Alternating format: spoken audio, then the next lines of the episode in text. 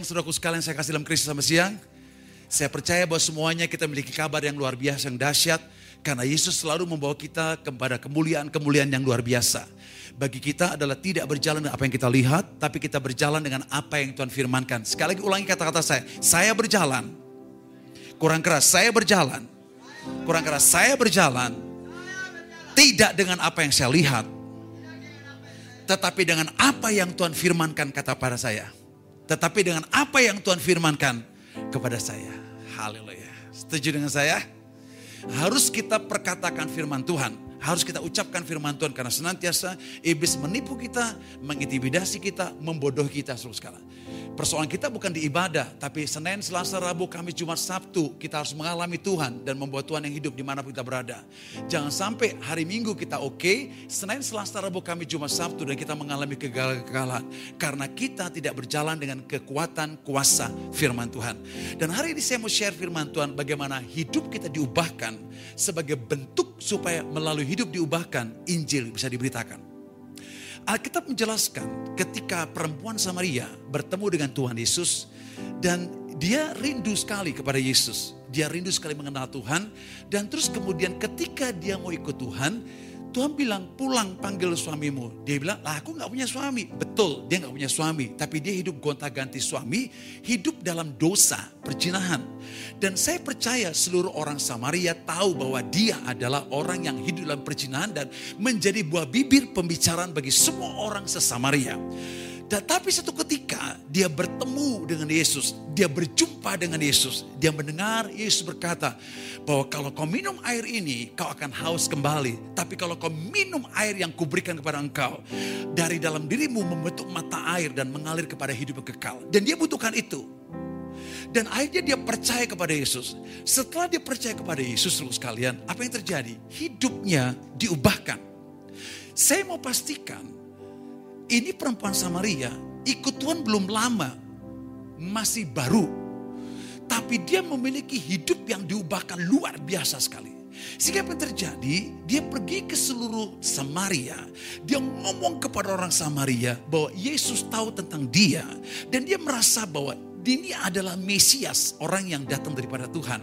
Dan terus kemudian dia ceritakan kepada banyak orang seluruh Samaria dan menurut saya, tidak pantas dia ceritakan karena dia masih punya persoalan masalah masa lalu. Betul?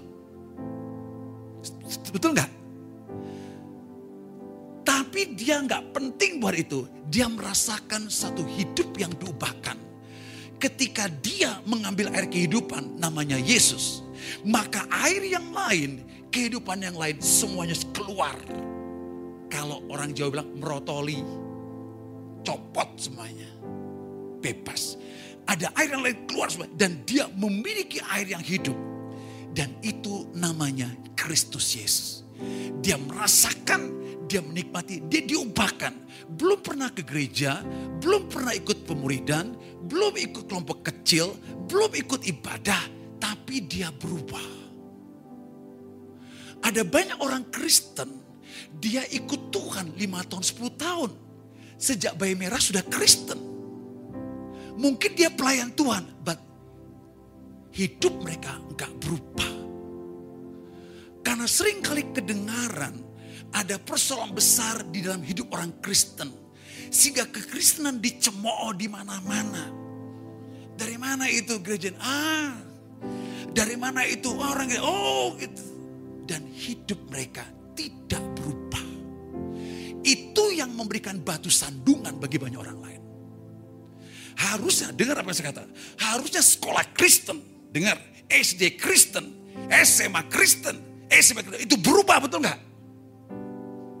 Karena mereka punya Kristus. Tapi kalau Kristen juga tidak memperlihatkan kemuliaan Tuhan. Mungkin pengetahuan ada, tapi karakter, gaya hidup, pola pikir gak jauh beda seperti orang dunia. Nah Tuhan ingin kita prihatin dengan ini. Dan saya mau share ini perempuan Samaria buruk demikian rupa, dia berubah. Dia belum ikut Tuhan begitu lama. Dan kalau kita juga mengerti kebenaran ini, kebenaran mereka kan, kita akan mengalami kemerdekaan daripada Tuhan. Hidup yang diubahkan, itu yang kita sampaikan pada orang lain. Saya senang mendengar suatu kesaksian seorang bapak, dia WA saya. Gak deket, tapi dia WA. Dia bilang gini, Pak thank you ya, kenapa? Pelayanan anak-anak buah bapak di uh, pelayanan Papua. Di satu sekolah. Kenapa Pak? Banyak yang berubah. Saya senang. Siapa sih pelayanan Papua? Angkat tangan dong. Pelayannya dari Papua? Enggak ada. Dia, saya tidak, tidak tahu, Bapak ini pejabat menurut saya.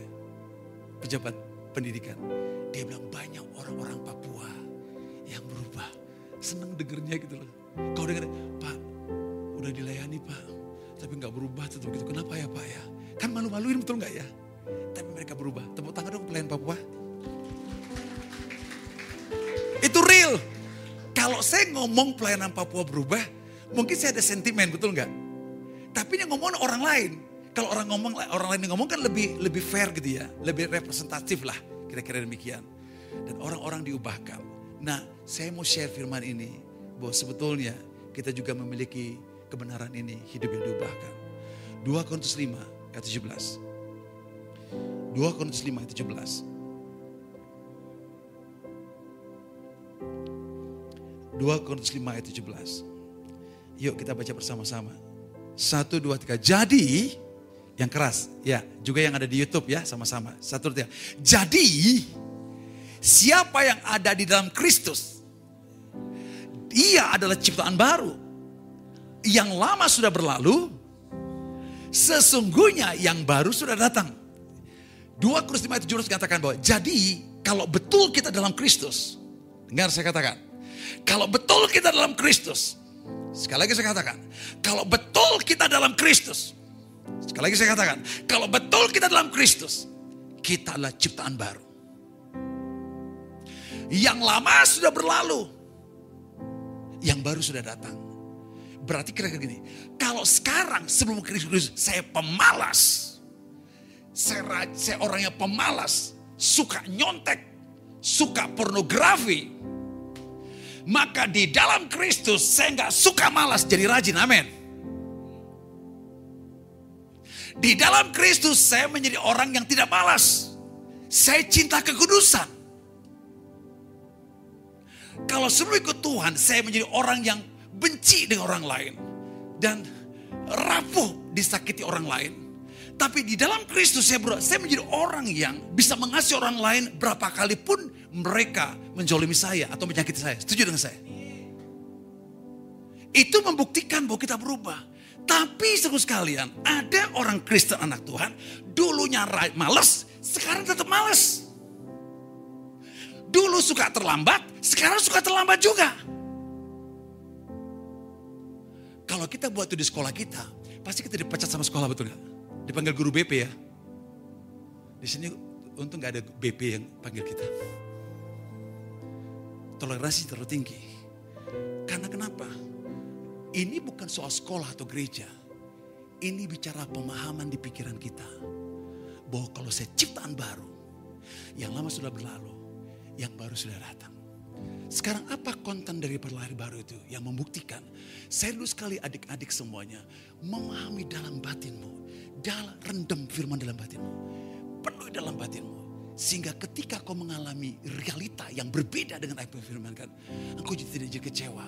Tapi Tuhan mengatakan, Tuhan Walaupun saya berdoa untuk orang sakit, orang itu meninggal dunia. Tapi bukan berarti mukjizat tidak ada. Setuju dengan saya? Setuju dengan saya? Kurang keras sampai ini. Sekali lagi, kalaupun saya berdoa untuk orang sakit dan tidak sembuh meninggal dunia bahkan. Tapi bukan berarti mukjizat tidak ada. Kalaupun hari ini saya jatuh bangun dalam dosa, bukan berarti selama-lamanya jatuh dalam dosa. Maka saya harus hidup dalam pengertian. Saya harus menyalipkan dosa dan kehidupan mas, kehidupan lama saya. Sehingga saya ngerti bahwa saya ciptaan baru. Dan saya hidup dengan apa dalam ciptaan baru. Mari kita firman Tuhan dari Yeskiel 36 ayat 26 dan 27. Yeskiel 36 Yeskiel 36 ayat 26 sampai 27. Yuk kita baca bersama-sama. Satu, dua, tiga. Kamu akan kuberikan hati yang baru. Lanjut. Dan roh yang baru di dalam batinmu. Lanjut. Aku akan menjauhkan dari tubuhmu hati yang keras. Dan kuberikan kepadamu hati yang taat. Keren, katakan keren. Kurang keren, keren. Tuhan bilang kepada Yeskel, ngomong tuh dengan orang Israel. Kamu akan kuberikan hati yang baru. Makanya peristiwa lahir baru itu bagi saya amazing and wonderful. Kenapa? Karena ketika saya terima Kristus, tidak mungkin saya bisa terima dia kecuali detik saya terima dia, hati saya disucikan dulu. Betul? Ketika hati saya disucikan dia, maka saya bilang, Yesus tinggal dalam hatiku. Makanya ketika saya mengundang dia tinggal dalam hati dia, sebelum saya mengaku dosa, Tuhan katakan hati saya dibersihkan. Ketika hati dibersihkan, artinya Alkitab jelas mengatakan, kamu akan kuberikan hati yang baru. Haleluya. Hati yang baru. Nggak ada kebencian. Ada kejengkelan. Nggak ada amarah. Nggak ada kesombongan. Nggak ada iri hati. Nggak ada persaingan. Nggak ada lagi. Yang ada saya punya hati yang baru. Hati siapa? Hati Kristus. Karena yang tinggal sini Yesus. Saya hati manusia lama saya sudah mati. Lanjut. Dan bukan hati, roh yang baru. Roh saya, saya punya jiwa, saya punya roh, jiwa dan tubuh. Di roh roh yang baru, hati nurani baru sekali. Semuanya baru sekali. Dan Alkitab katakan, bukan hanya hati yang baru, roh yang baru. Dia katakan, aku akan menjauhkan dari tubuhmu hati yang keras dan kuberikan padamu hati yang taat. Berarti Tuhan sudah memberikan kepada kita hati yang taat. Tuhan menjauhkan kita dari hati yang keras. Sekalipun orang Batak tetap hatinya. Setuju dengan saya. Lembut keras ini bukan karena suku. Bukan latar belakang keluarga. Tapi karena kita punya firman Tuhan. Jadi tidak ada umat Tuhan yang hatinya keras. Tapi yang adalah hatinya lembut. Dia berubah sekali. Sekali lagi kita baca. Bersama-sama. Satu, dua, tiga. Kamu yang keras kurang keras. Satu, dua, tiga. Kamu akan kuberikan hati yang baru. Dan roh yang baru dalam batinmu. Dan aku akan menjauhkan dari tubuhmu. Hati yang keras. Dan kuberikan padamu hati yang taat. Jadi kita tidak punya hati yang keras, hati yang lembut, rendah hati ada pada kita. Tidak kita beli, tapi diberikan oleh Tuhan kepada kita. Mari kita lihat ayat yang ke-27. Satu, dua, tiga. Bersama-sama kita bacakan. Satu, dua, tiga. Rohku akan kuberikan diam di dalam batinmu. Dan aku akan membuat kamu hidup menurut segala ketetapanku. Dan tetap berpegang pada peraturan-peraturanku dan melakukannya. Dia bilang, bukan hanya hati yang baru bukannya roh yang baru, tapi dia kata, rohku kuberikan tinggal dalam batinmu. Dan gara-gara itu, kamu punya sesuatu yang baru, hati yang baru, roh yang baru. Gara-gara itu dikatakan bahwa kamu bisa hidup menurut ketetapan Tuhan, kemudian berpegang pada peraturan-peraturan Tuhan, dan bisa melakukan firman Tuhan. Makanya Rasul Paulus bilang kepada jemaat, jemaat Korintus, kamu karena Kristus adalah ciptaan baru. Yang lama sudah berlalu, yang baru sudah datang. Apa yang maksud saya ceritakan ini? Supaya kau punya kepastian dalam dirimu ada hidup yang diubahkan. Itu saja yang mau saya sampaikan. Supaya dalam dirimu engkau punya pemahaman. Dalam dirimu ada yang namanya perubahan hidup. Dalam dirimu ada perubahan hidup. Dan tidak bisa tinggal di sini, harus mengalir keluar. Nah pertanyaannya bagaimana itu terjadi? Karena dalam realita kita ikut Tuhan, ada kadang-kadang orang jatuh bangun, ada orang yang hidupnya tidak bisa uh, me, me, uh, mengalirkan hidup diubahkan sebenarnya. Dia nggak berani cerita kepada orang lain, dia tidak bisa saksikan tidak bisa saksikan orang lain karena ada banyak hidupnya belum diubahkan. Saya mau kasih tahu supaya kau tinggal di dalamnya. Mari kita firman Tuhan Yohanes pasal yang ketiga ya. Yohanes Yohanes pasal yang ketiga ayat 5 sampai 7. Yohanes pasal yang ketiga. Yohanes pasal yang ketiga. Ayat 5 sampai 7. Kita baca bersama-sama. Yohanes pasal yang ketiga. Ayat 5 sampai 7. Ya, kalau saudara bisa punya ballpoint dan kertas, catat nanti diulangi di rumah. Saya bacakan. Jawab Yesus. Jadi suatu ketika Yesus bertemu dengan Nikodemus. Dan Nikodemus ingin mengalami yang namanya kelahiran kembali. Dan dia ingin sekali mengalami yang namanya hidup yang kekal. Yesus ngomong kepada dia bagaimana caranya dia memperoleh hidup yang baru dan kehidupan yang kekal. Ayat 5. Aku berkata kepadamu sesungguhnya jika seorang tidak dilahirkan kembali dari air dan roh, ia tidak dapat masuk ke kerajaan Allah. Jelas. Dia bilang, Nikodemus, kalau kamu tidak dilahirkan kembali oleh air dan roh, tidak dapat masuk ke dalam kerajaan sorga. Sekarang kita baca ayat yang ke-6. Satu, dua, tiga. Apa yang dilahirkan dari daging adalah daging. Dan apa yang dilahirkan dari roh adalah roh. Oke, sekarang kita baca kembali ayat yang ketujuh. Satu, dua, tiga. Janganlah engkau heran karena aku berkata kepadamu, kamu harus dilahirkan kembali. Baik. Yesus bilang kepada Nikodemus, Nikodemus kalau kamu mau lihat kerajaan Allah, kamu harus dilahirkan kembali. Caranya gimana? Ada air, pekerjaan air dan pekerjaan roh dalam dirimu yang membuat kau dilahirkan kembali. Nah, pekerjaan air dan roh adalah pekerjaan firman Allah dan pekerjaan roh kudus. Makanya Alkitab katakan ketika kita mengalami firman Tuhan, maka firman itu akan mengubah kita. Jangan mau ditipu oleh si jahat. Makanya Yesus katakan kepada murid-muridnya dalam Matius 4 ayat 4, manusia hidup bukan dari roti saja, tapi dari setiap firman yang keluar dari mulut Allah. Berarti terus kala ada banyak firman Tuhan yang harus kita terima, yang keluar dari mulut Allah, ya dari firmannya dan firman itu mencetak ulang hidup kita. Firman itu mengubah hidup kita seperti apa yang Tuhan firmankan, itulah kita, betul nggak? Dan kalau kita tidak bersekutu dengan firman Tuhan, kita tidak memperoleh firman Tuhan, bagaimana mungkin kita mengerti, memahami perubahan hidup. Sehingga ketika kita firman, terima firman Tuhan, keterima firman Tuhan, terima firman Tuhan, bukan pengetahuan, tapi dalam roh kita, terima firman Tuhan. Dan firman itu akan membersihkan seluruh bagian hidup kita. Bukan hanya hati kita, terutama masa lalu kita, kemudian luka-luka hati, kekecewaan, luka-luka batin, sehingga kita betul-betul mengalami kemerdekaan. Kata-kata firman Tuhan, itu yang dialami oleh yang namanya Gideon. Ketika Tuhan ketemu dengan malaikat Tuhan ketemu dengan Gideon, Tuhan ketemu Gideon, Gideon, you are hero, hero, pahlawan. Saya tuh kalah loh gitu loh. Karena kenapa? Realnya dia lihat dia dari suku yang paling terkecil. Dia banyak mengalami kekalahan. Tapi ketika dia punya firman Tuhan, Allah kasih firman Tuhan, nggak mudah diterima sama dia. Kenapa? Karena pengalaman dia, masa lalu dia, kejadian real yang dialami, itu tidak mendukung pernyataan bahwa dia adalah pahlawan. Tapi ketika dia datang kepada Tuhan, suku sekali, Tuhan buktikan. Sehingga ketika dia perang dengan 32 ribu orang, turun lagi 20 ribu sampai 300 orang. Baru dia sadar, iya ternyata saya pahlawan.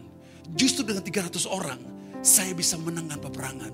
Kalau dengan 32 ribu nggak kelihatan nggak kelihatan bahwa dia adalah pahlawan karena pahlawan orangnya banyak. Dan itu membuka pikiran dia ternyata firman yang Tuhan katakan kepada Gideon tentang siapa diri dia itu memerdekakan dia. Hal yang sama, setan coba menipu kita menjadi orang yang kalah orang yang bodoh ketika kita tahu nilai kita nggak bagus. Ketika kita punya persoalan keuangan keluarga kita, kita kita orang miskin. Kita kita tahu bahwa kita sekolah tidak sekolah yang top di, di, Indonesia, kita merasa bahwa kita tidak bagus, IQ-nya nggak bagus. Nggak begitu saudara hubungannya. Tapi yang betul adalah apa yang Tuhan firmankan katakan pada kita, itulah kita. Nah kalau kita bersekutu dengan firman Tuhan, terus bersekutu dengan firman Tuhan, Alkitab katakan, apa yang Tuhan firmankan itulah kita. Kita berubah dari satu kemuliaan kepada kemuliaan. Terus berubah ke arah siapa? Ke arah Kristus Yesus. Dan inilah visi Tuhan sebetulnya. Ketika menciptakan Allah, maaf, ketika menciptakan Adam dan Hawa sebagai manusia, Tuhan sudah bilang, marilah kita menciptakan Adam dan Hawa manusia segambar gambar serupa kita. Allah tiupkan, nafasnya nyampe. Tapi Adam tidak memahami perasaan Tuhan. Dan Adam jatuh dalam dosa. Ketika jatuh dalam dosa, mereka kehilangan kemuliaan Allah. Bukannya Adam dan Hawa. Semua manusia kehilangan kemuliaan Allah. Dan hidup dalam dosa. Yesus datang ke muka bumi. Memulihkan semuanya dengan cara bagaimana? Kita percaya kepada dia. Dia tinggal dalam diri kita. Firmannya terus berkata. Firmannya membentuk ulang kita. Membentuk ulang pikiran kita. Perasaan kita. Latar belakang kita. Membentuk pola pikir kita. Membentuk seluruh aspek hidup kita. Jiwa kita yang sudah rusak dibentuk kembali. Masa lalu kita rusak dibentuk kembali. Hal-hal yang luka dibentuk kembali. Dan ketika dibentuk. Kita punya firman. From glory. Receive the word of God to glory. Receive the word of God to glory. Receive the word of God and the last to be like Jesus. Bayangkan kalau anak-anak muda tempat ini hidupnya karakternya, pola pikirnya seperti Kristus. Enggak jauh beda dengan Yesus berkeliling kota dan desa berbuat baik menyembuhkan orang sakit membangkitkan orang mati. Karena Yesus berkeliling kota dan desa. Saya mau kasih tahu, ketika kau memahami kebenaran ini, dalam dirimu ada Yesus. Maka di kampusmu, di sekolahmu, di mana pun kau berada, di tempat kau bekerja, tempat kau berbisnis, engkau siap mengalirkan Kristus yang hidup itu. Ini tidak bicara soal agama apa. Ini hanya bicara Kristus yang hidup. Yang sudah mengubahkan kita. Setuju? Bukannya persekutuan memberitakan Injil.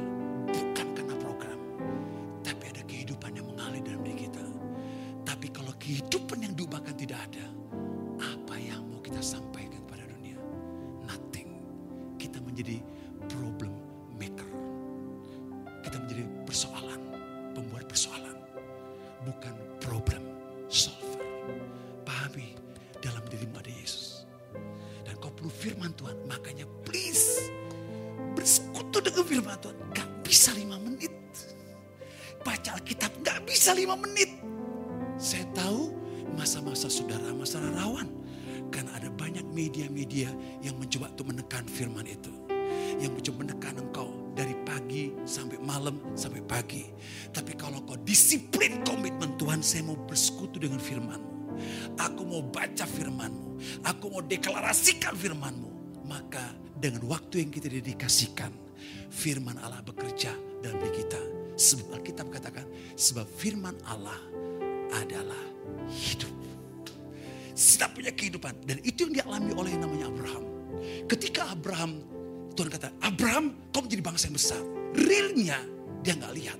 Dan dia tua, nggak mungkin punya anak. Dan ketika dia keadaan itu, dia takut sekali, sekali. Dia bilang, ya Tuhan udah nanti yang menjadi ahli waris itu bukan bukan bukan bu, bu, bukan bukan anak saya, karena anak saya nggak ada. Eliezer. Tuhan tidak, bukan dari Eliezer, tapi anakmu. Tapi realnya dia lihat, nggak mungkin dia sudah tua. Sarah juga dulu tua nggak punya anak. Tapi satu ketika Tuhan datang kembali kepada dia. Abraham, aku bersumpah bahwa apa yang kujanjikan akan kugenapi. Jadi di situ sudah ngomong, Abraham jadi bangsa besar, jalan. Realnya gak seperti yang dia inginkan. Ekspektasi yang dia yakini tidak terjadi. Masuk lagi ke depan. Putus asa.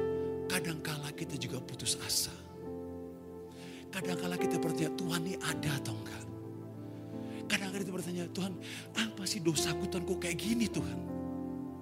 Kayaknya yang sana enak aja, aku kok susah banget sih gitu loh. Kita bandingin orang lain dan kita bilang, kayaknya Tuhan pilih deh. Enggak, kita butuh sekali yang namanya firman yang mencetak ulang. Dan Abraham Tuhan katakan, jadi bangsa besar. Yes, amin. Tapi dalam perjalanannya. Dalam punya. Tapi satu ketika Tuhan datang kembali kepada dalam kepedihan dan pergumulan alami. Dia bersekutu kembali kepada Tuhan. Tuhan berfirman, Abraham, aku bersumpah. Apa yang kujanjikan akan kugenapi. Tahun depan engkau akan memiliki seorang anak. Alkitab katakan, walaupun Abraham tubuhnya semakin tua, Tapi terhadap janji Allah, dia tidak pernah ragu-ragu. Persoalannya, anak-anak muda, bisakah kau stay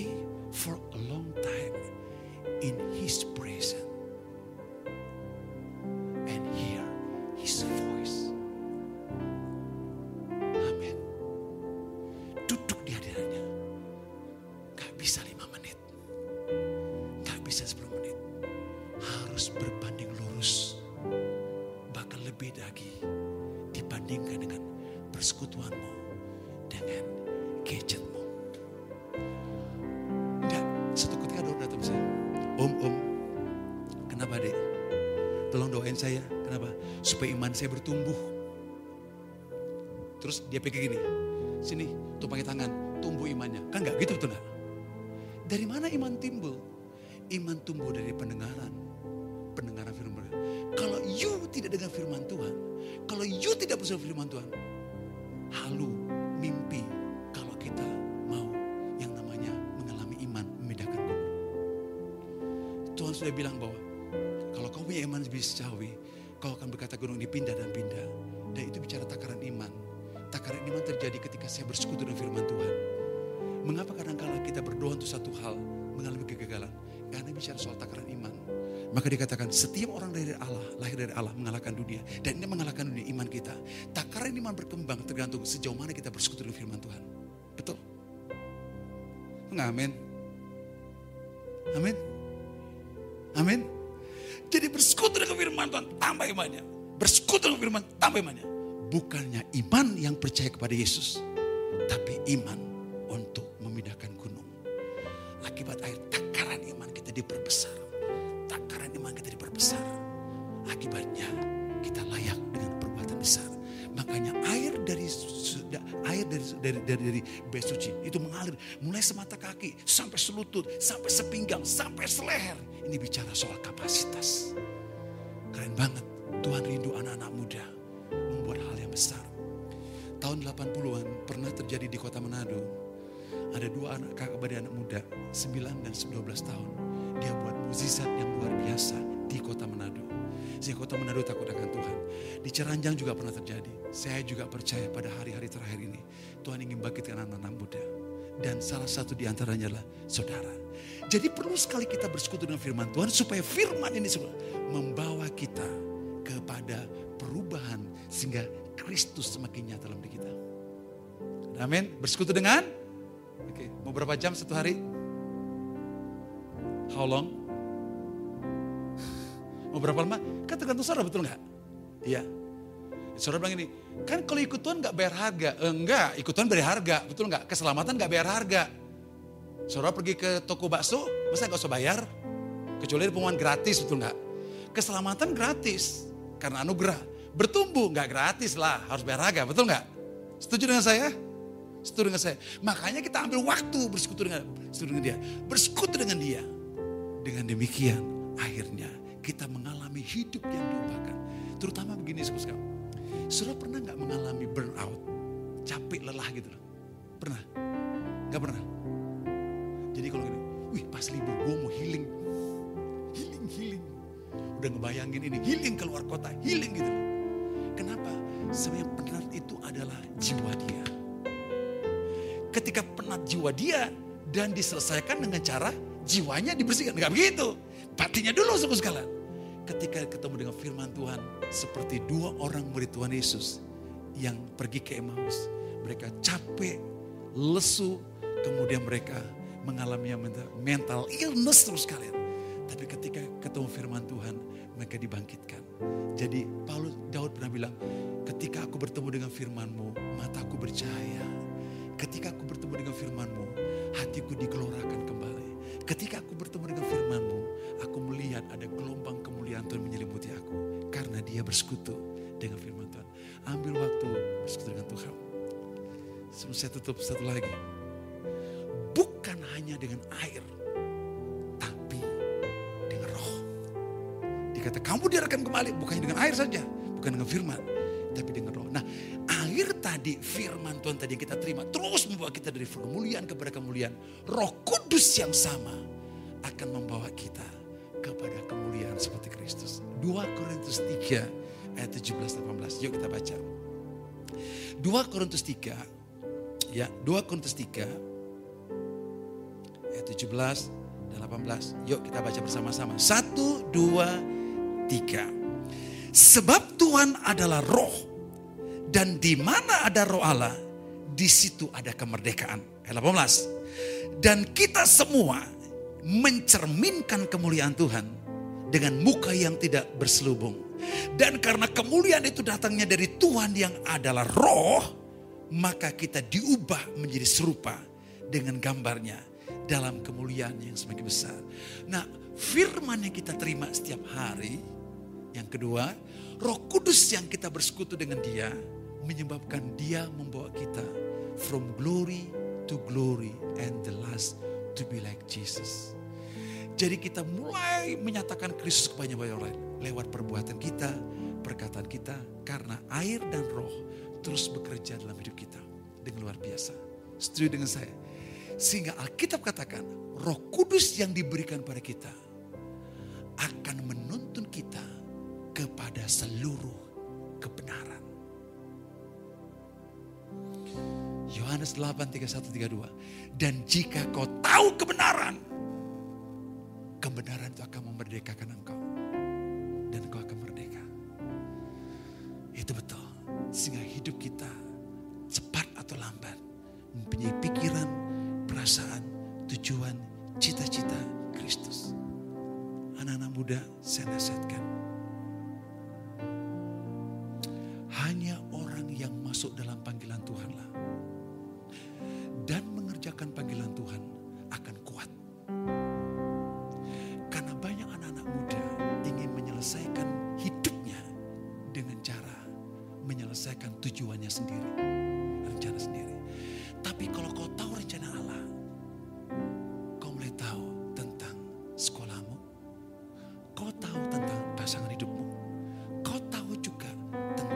Studimu, tentang pekerjaanmu, masa depanmu. Sehingga kau tidak menjadi orang yang duniawi, yang tidak tahu kehendak Allah. Tapi yang tahu kehendak Allah, mereka akan terus mengalami kekuatan Tuhan dan diberkati oleh Tuhan. Banyak anak-anak muda gagal, bukan mereka bodoh, pinter, sekolah tinggi, semuanya oke banget. Tapi yang gak oke, mereka tidak pernah memahami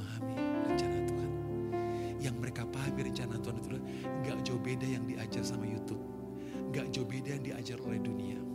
Mereka tidak pernah memahami yang namanya panggilan Tuhan. Dari apa yang dialami oleh Abraham. Dari apa yang dialami oleh Musa. Tapi ketika orang-orang ini berjalan dalam panggilan Tuhan. Musa pernah kecewa sekali. Tapi ketika dia di padang gurun berjumpa dengan Tuhan, semuanya berubah. Abraham berjumpa dengan Tuhan berubah. Nah, spend, spell, spend more special time. Sediakan. Bersekutu dengan Tuhan. Bangun pagi-pagi. Ya, bangun pagi-pagi. Saat teduh. Ketika kau saat teduh, engkau bukan bertemu dengan suara, dengan suasana yang sunyi. Kau pahami, kau berjumpa dengan Tuhan. Kau berjumpa dengan roh kudus. Roh kudus akan peluk engkau. Dia akan gendong engkau. Ada hembusan kuasa dia. Ada kasihnya meluk menggendong engkau. Firmannya diberikan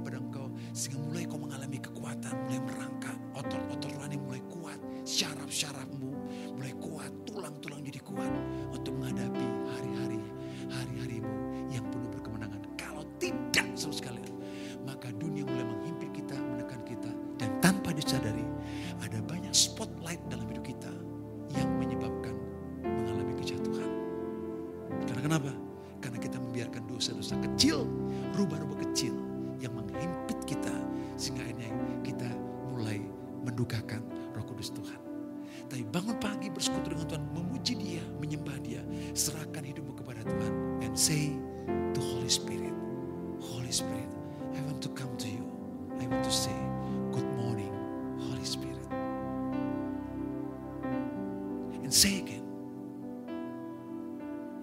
Good morning.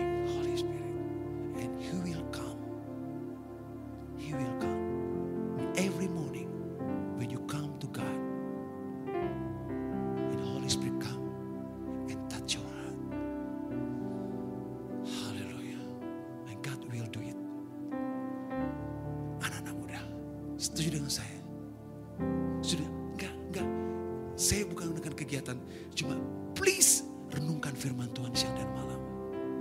Please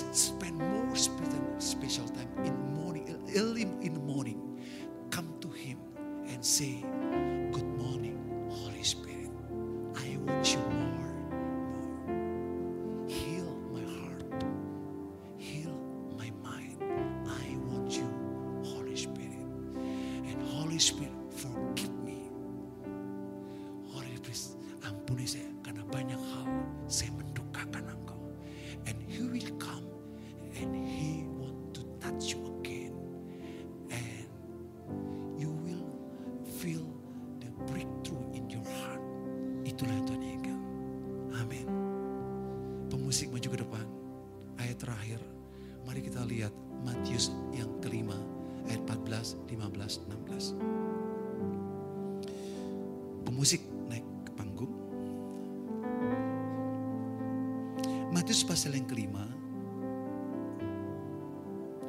Ayat 14. Yuk kita baca bersama-sama. Satu, dua, tiga. Kamu kurang keras. Satu, tiga. Kamu adalah terang dunia. Kota yang terletak di atas gunung tidak mungkin tersembunyi. Saking terangnya yang kita punya itu, maka terang itu akan menyerangi kota. Bukan sekolah saja, tapi kota. Lanjut. Ayat yang ke-15. Satu, dua, tiga. Lagi pula, orang tidak menyalakan pelita lalu meletakkannya di bawah gantang. Bersama-sama kita katakan. Melainkan di atas kaki Dian sehingga menerangi semua orang dalam rumah itu. Jadi ekspektasi terang itu yang pada hari kita yaitu firman Allah dan kuasa Roh Kudus, kita akan menerangi kota. Kita akan menerangi seisi rumah kita. Dan pesan Tuhan yang terakhir adalah ayat 16 kita baca bersama-sama dengan suara keras. Satu dua tiga. Demikianlah hendaknya terangmu bercahaya di depan orang supaya mereka melihat perbuatanmu yang baik dan memuliakan Bapamu yang di sorga. Demikianlah sehingga ketika kita bersekutu dengan firman, bersekutu dengan roh kudus, ada perubahan yang nyata dalam hidup kita. Dan perubahan itulah sebuah perbuatan kita sampaikan kepada anggota keluarga kita, keluarga besar kita. Kita sampaikan kepada guru-guru kita, kita sampaikan kepada teman-teman kita. Kita sampaikan kepada orang yang ketemu dengan kita. Kita sampaikan kepada komunitas di mana kita ada. Saya tidak sedang berbicara tentang kekristenan. Saya tidak bicara tentang agama Kristen, tapi saya bicara tentang Kristus yang sudah mengubah diri saya. Ada amin saudara sekalian. Ada amin. Satu ketika saya ketemu dengan orang, mukanya susah, masem gitu loh. Saya bilang ke dia, Dek, kenapa kok susah? Ya Pak, uh, ibu saya sama papa saya cerai. Hmm. Kamu sudah berdoa buat adik ibu bapak kamu? Sudah om. Saya juga udah kayak dia buat cara dia lah ya dengan cara ikhtiar dan sebagainya. Oh kasihan kamu ya. Tapi percaya deh pasti Tuhan punya jalan keluar. Saya bilang, oh dek maaf ya. Om boleh doain sama kamu kak? Boleh aja om gak apa-apa. I doesn't talk about, I didn't talk about Jesus. I talk about his life. Kayaknya berdoa bersama-sama, mukanya berseri-seri. Dia bilang gini, Pak, saya menangis tapi gak enak dulu. Gitu. Ya gak apa-apa lah begitu. Udah selesai. Udah selesai karena dia adalah anak daripada seorang. Terus kemudian saya tanya bapaknya gini-gini. Oh ya, yuk aku ketemu dengan anaknya gini-gini. Ketemu anak anak saya. Dia bilang gini, kamu ngedoain ya gitu. Oh iya gitu loh. Gak apa-apa ya. Ya gak apa-apa lah. Gak penting lah agama yang penting alami. Terus akhirnya hubungan deket dan kemudian terus cerita berdoa. Enggak cerita, berdoa. Sampai kali yang terakhir terus sekalian. Di mana Pak, thank you ya. Mama saya sudah mulai calling-callingan dengan papa saya. Kali terakhir ini, Pak, terima kasih ya. Mama saya udah rujukan dengan papa saya. Terakhir kali, mau nggak kamu dengar orang yang melakukan kenapa sampai papa mamamu udah bergabung kembali? Terakhir Tidak ada penentangan, tidak penolakan. Kenapa? Karena dia sudah mengalami realita Yesus yang hidup menjamah dia. Saya tidak bicara soal agama, secara Kristus. Engkau dengan teman-teman sebayamu, dengan rekan-rekanmu, engkau lebih luar biasa daripada saya. Karena engkau punya komunitas, yang komunitas itu harus diterangi dengan Kristus. Kampusmu, sekolahmu. Jadi untuk berpikir buka persoalan di kampus, di sekolah, jangan berpikir yang besar-besar. Kecil aja, mulai teman sebangkumu, teman sekelasmu, ya. Buat momen ketemu dengan dia, dan kemudian rencanakan waktu dengan dia and pray for him and pray for her. Ketika kita lakukan itu, kau akan melihat mujizat Tuhan. Setuju dengan saya? Pertama, kita mengalami hidup yang baru. Yang kedua, perubahan itu terjadi karena kita bersekutu dengan firman Tuhan. Yang ketiga, perubahan itu terjadi karena kita bersekutu dengan Roh Kudus. Ya, sediakan waktu buat Roh Kudus. Yang keempat, maka hidup yang diubahkan itu diceritakan dan dilihat oleh semua orang. Itu satu hal yang amazing luar biasa.